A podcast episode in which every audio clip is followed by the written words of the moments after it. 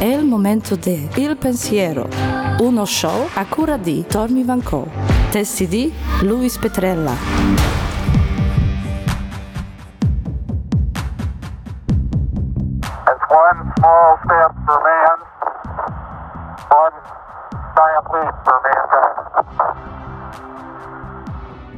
Un piccolo passo per un uomo, un passo da gigante per l'umanità.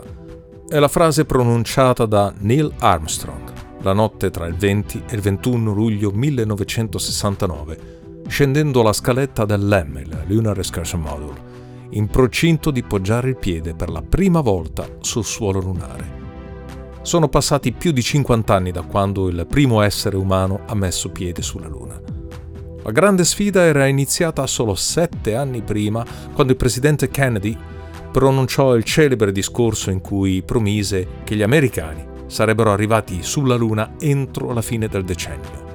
Fu il coronamento della gara intrapresa coi sovietici per la conquista dello spazio, uno dei tanti risvolti della guerra fredda, finita la quale anche l'interesse per la Luna e per i viaggi spaziali iniziò a scemare, con la sospensione del programma Apollo e la cancellazione degli altri progetti in cantiere ma quella sfida astronautica non è stata del tutto inutile e vana.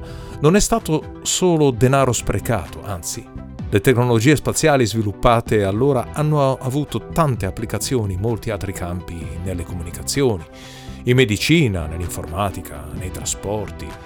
Molti strumenti che utilizziamo oggi quotidianamente, come il telefonino o il computer su cui sto scrivendo, nascono anche da quella sfida spaziale di 50 anni fa quel passo da gigante per l'umanità sembrava davvero il preludio a una marcia inarrestabile verso il futuro che avrebbe portato l'uomo a vette tecnologiche e scientifiche mai viste.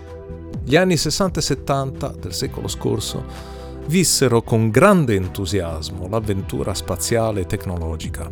Persino nella musica popolare fu un turbinio di Rocket Man, Meteor Man, Galactica, Space Oddity. Ma era un periodo di speranze, di nuovi orizzonti, di promesse, anche in altri campi della società. Woodstock, la rivoluzione hippie, il movimento femminista come pure Martin Luther King, le contestazioni per il Vietnam, la primavera di Praga e così via, tante altre. In realtà, da allora, l'umanità è andata avanti a passi da gambero, un po' avanti, un po' indietro.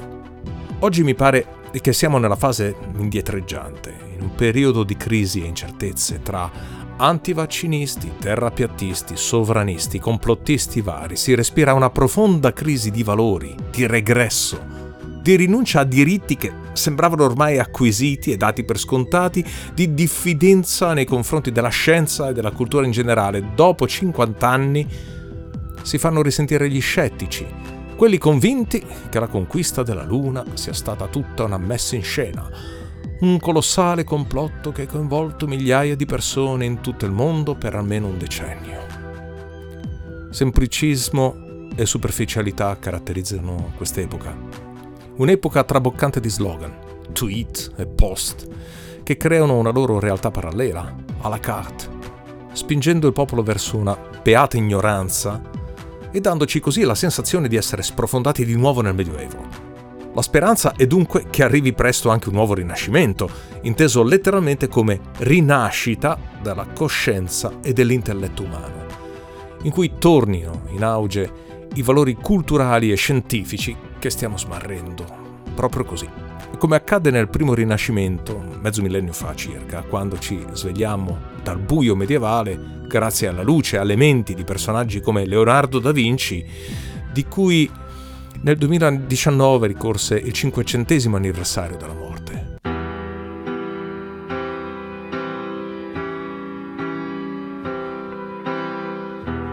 Cambia il cielo, cambia la musica dell'anima, ma tu resti qui con me.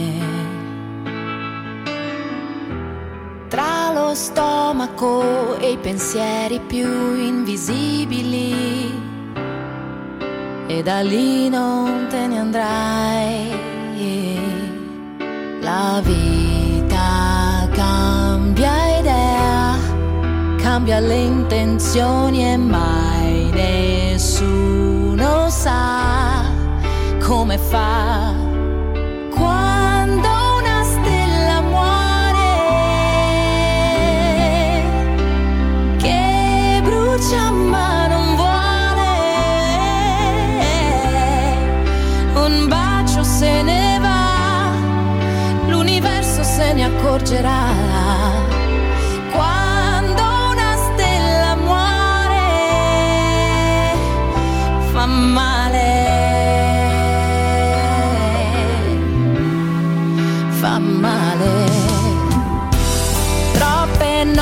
sotto agli occhi porto livide. Ho imparato a modo mio. A leccarmi le ferite più invisibili, perché è così che si fa. Ma la vita cambia cambia le intenzioni e mai nessuno sa come fa. Quando una stella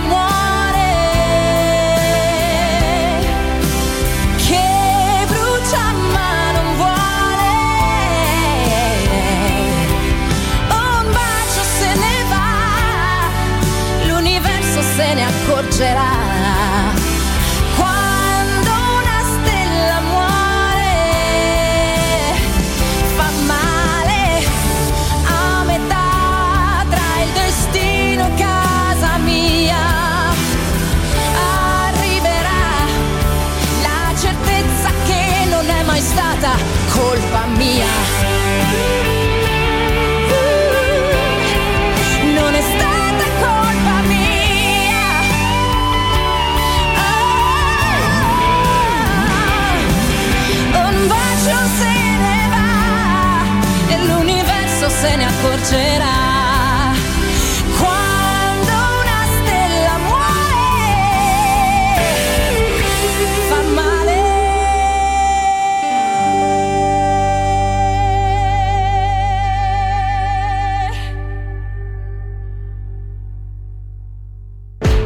State ascoltando Il Pensiero.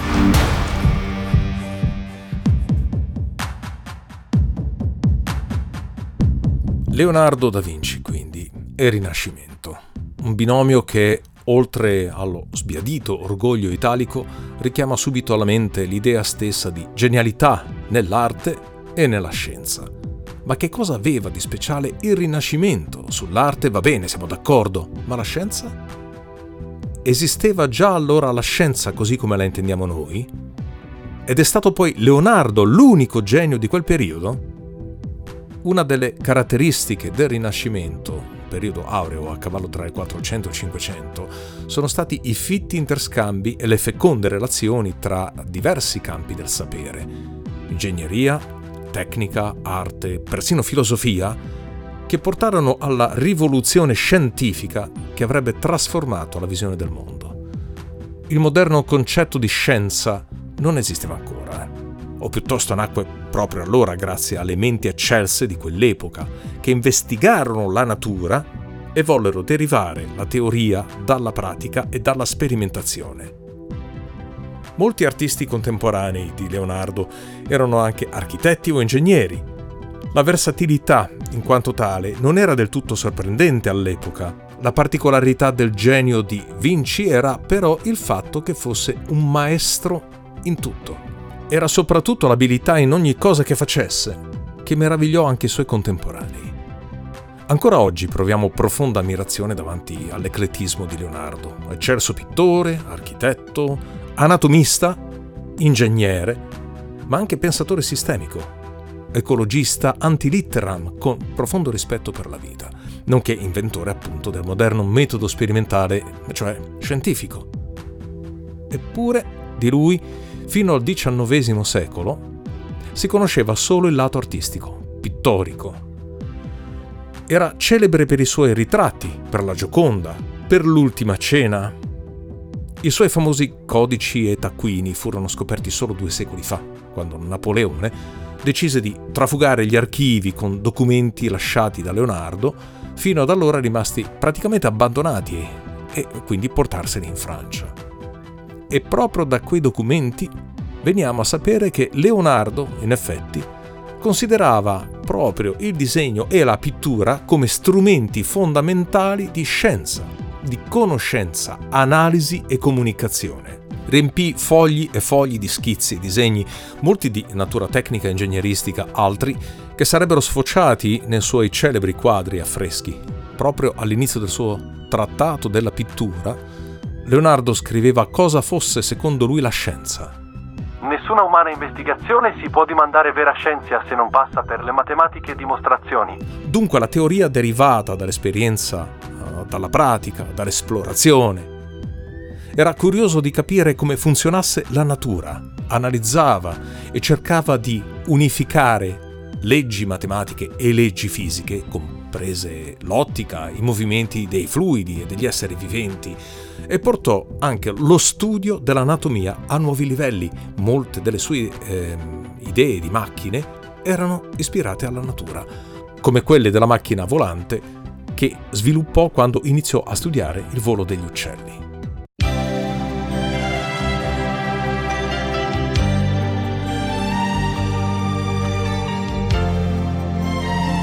Sta cadendo sopra i tetti di Roma. Tra un gatto che ride e un altro che sogna di fare l'amore. Sta cadendo la notte senza fare rumore. Sta passando una stella sui cortili di Roma e un telefono squilla Nessuno risponde a una radio che parla, è vicina la notte, sembra di accarezzarla.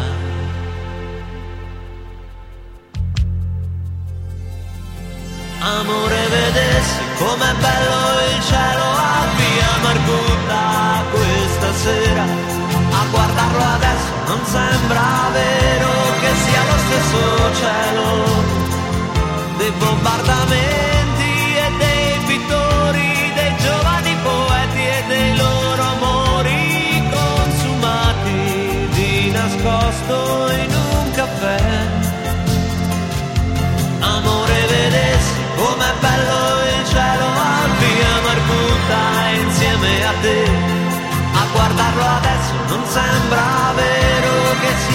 stesso cielo che ci ha visto soffrire, che ci ha visto partire, che ci ha visto.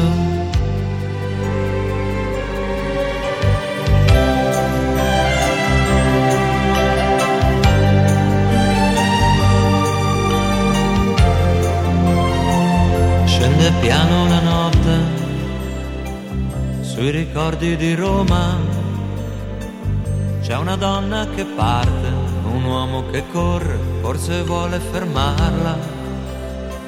Si suicida la notte, non so come salvarla. Amore, vedessi com'è bello il cielo a Margutta questa sera. A guardarlo adesso non sembra vero che sia lo stesso cielo dell'oscuramento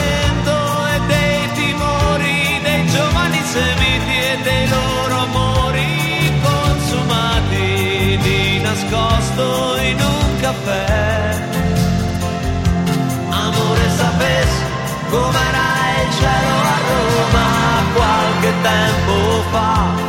A guardarlo adesso non sembra vero che sia lo stesso cielo, la stessa città che ci guarda partire, volerci bene, che ci guarda lontani e poi di nuovo insieme prigionieri di questo cielo, di questa città che ci ha visto soffrire, che ci ha visto soffrire, che ci ha visto partire, che ci ha visto partire, che ci ha visto, che ci ha visto.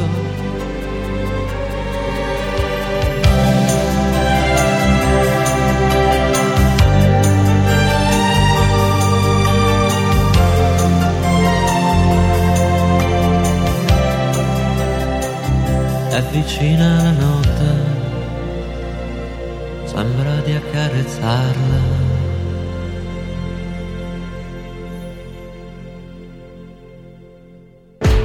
State ascoltando Il Pensiero.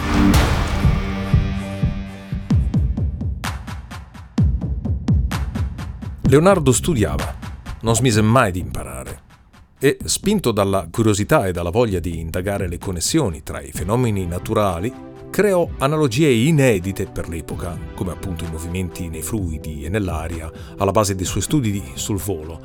Prendeva il suo tempo, Fu quasi sempre in ritardo nella consegna, quando consegnava, delle opere che gli venivano commissionate, non per mancanza di voglia o perché eh, gli pesasse il lavoro, ma perché al contrario voleva fare troppe cose contemporaneamente e veniva distratto dai suoi molteplici interessi. Aveva spesso la testa tra le nuvole e anche più in alto, visto che si occupò pure della Luna. Leonardo fu tra i primi a sostenere che il nostro satellite non emana luce propria, ma riflette quella del Sole. Scrisse infatti che la Luna non è luminosa per sé, ma bene è atta a ricevere la natura della luce a similitudine dello specchio e dell'acqua, o altro corpo lucido. Sebbene si definisse Homo senza lettere, a causa della sua formazione pratica, del suo interesse per l'esperienza e l'osservazione diretta della natura, Leonardo volle confrontarsi anche con testi classici, medievali e contemporanei. Forse voleva diventare scrittore, autore di trattati, come lo era stato pochi decenni prima uno dei suoi ispiratori, Leon Battista Alberti. Perciò si fece una biblioteca eccezionale per i suoi tempi, con oltre 150 volumi. Oggi purtroppo dispersi. Si mise con impegno a studiare il latino, la matematica, indispensabili per approfondire i suoi studi teorici. Fu amico di intellettuali come il frate francescano Luca Pacioli, autore di un trattato di aritmetica e geometria che Leonardo comprò e grazie al quale si avvicinò alla matematica. Ma Leonardo era anche un pragmatico. Sebbene si interessasse al volo e alla luna, non viveva sempre tra le nuvole, sapeva cogliere le opportunità concrete e terrene. Sperando di lavorare per Ludovico Sforza, il duca di Milano, intorno all'età di 30 anni gli scrisse una lettera di presentazione, un curriculum vitae, diremmo oggi, che vantava la sua abilità di ingegnere militare, con frasi come se dovesse sorgere la necessità, farò cannone, mortaio e ordinamenti leggeri di un disegno molto bello e funzionale. Le sue capacità di pittore venivano esposte solo alla fine della lettera, quasi di sfuggita. Sapeva cosa interessava di più all'interlocutore. Sapeva insomma vendersi. E infatti lavorò poi a Milano. A 500 anni dalla sua morte, avvenuta il 2 maggio 1519 ad Amboise, Leonardo da Vinci resta un'icona dell'arte del Rinascimento al pari di Michelangelo e Raffaello, ma non solo arte dunque. Una mostra che abbiamo visitato a Roma, rimasta esposta alle scuderie del Quirinale fino al giugno del 2018 con il titolo La scienza prima della scienza, ha sottolineato gli aspetti unici e innovativi degli studi tecnici e teorici di Leonardo attraverso il confronto con i suoi contemporanei come i già citati Leon Battista Alberti e Luca Pacioli, ma anche Francesco di Giorgio Martini, Donato Bramante e altri. Abbiamo visto che gli aspetti più innovativi di Leonardo, la sua eredità culturale, riguardano la sua capacità di osservazione e soprattutto il pensiero trasversale, la creazione di relazioni e connessioni tra i vari rami della conoscenza. Incarnò l'esemplare del genio animato da un'insaziabile sete di sapere, con tante domande a cui cercava risposte attraverso il ragionamento e l'osservazione della natura. In lui ritroviamo la stessa sete di sapere che secoli dopo spinse altri uomini a esplorare lo spazio. Oggi, con la superficialità di cui dicevamo, ma anche con l'eccessiva specializzazione che crea divisioni stagne tra i vari rami del sapere, abbiamo perso quel desiderio di conoscenza e di universalità che era tipico di Leonardo, la sua voglia di cogliere e unificare i vari aspetti della realtà. E sembra che, a parte poche iniziative private, abbiamo perduto anche quella passione, quell'entusiasmo che condussero alle rivoluzioni tecnologiche e interdisciplinari di mezzo secolo fa. Ma chissà che non arrivi finalmente questo nuovo rinascimento, che non avvenga l'auspicato rilancio, magari proprio a partire dalle celebrazioni per i 50 anni dallo sbarco sulla Luna e i 500 anni da Leonardo da Vinci. Due volte nella storia della scienza passi da gigante per l'umanità. Due ricorrenze che cadono insieme, congiunzione magica, opportunità irripetibile, che non dovremmo mai lasciarci sfuggire. Con questo vi saluto e vi do appuntamento alla prossima volta. Avete ascoltato Il Pensiero, un programma di Tormi Van Cole, testi di Luis Petrella.